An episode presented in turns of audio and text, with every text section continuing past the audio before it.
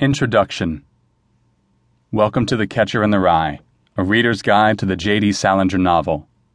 This guide will add to your understanding of the book and get you thinking about its deeper dimensions. We will examine it from a variety of angles, and this will be beneficial whether you are totally new to the book or have already familiarized yourself with the text. The Catcher in the Rye has been a bestseller for over 60 years now. Something about it has touched a chord with readers, especially young people. We'll try to find out what its appeal is in this guide. Let's begin our study by looking at the author, J.D. Salinger. Author Jerome David Salinger was born in New York City on January 1, 1919. He was raised Jewish, but would later learn that his mother wasn't actually Jewish. He published in school newspapers growing up and was socially active in numerous clubs. After high school, he began college at NYU, but soon dropped out. He tried to make it in the meatpacking industry, even going to Austria for the business, but he quickly returned just before the Nazis annexed Austria. He began college once more in Pennsylvania and again dropped out. He continued writing, however, and took a writing class at Columbia University. He had his first story professionally published in Story magazine in 1940. He would submit stories to the New Yorker and finally had Slight Rebellion Off Madison accepted, but because of the war references, it was not published until 1946.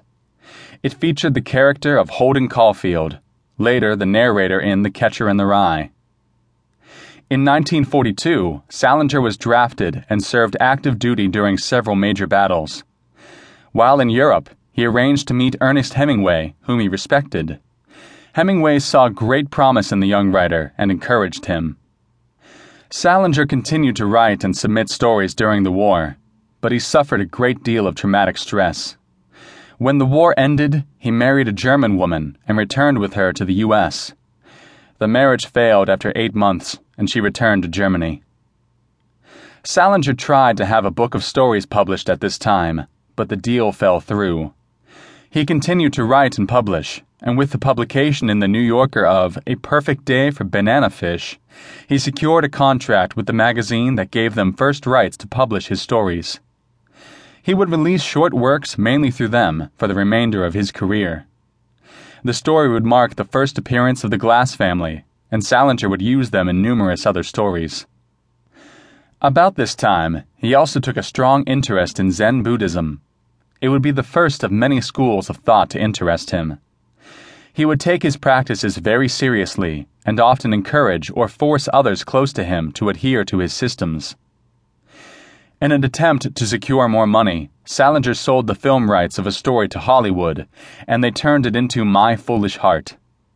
He hated the film and vowed to never have one of his works mutilated in that way again. In the late 40s, Salinger began work on his first novel, The Catcher in the Rye. It featured Holden Caulfield from his earlier story and was a semi autobiographical tale of a disaffected youth.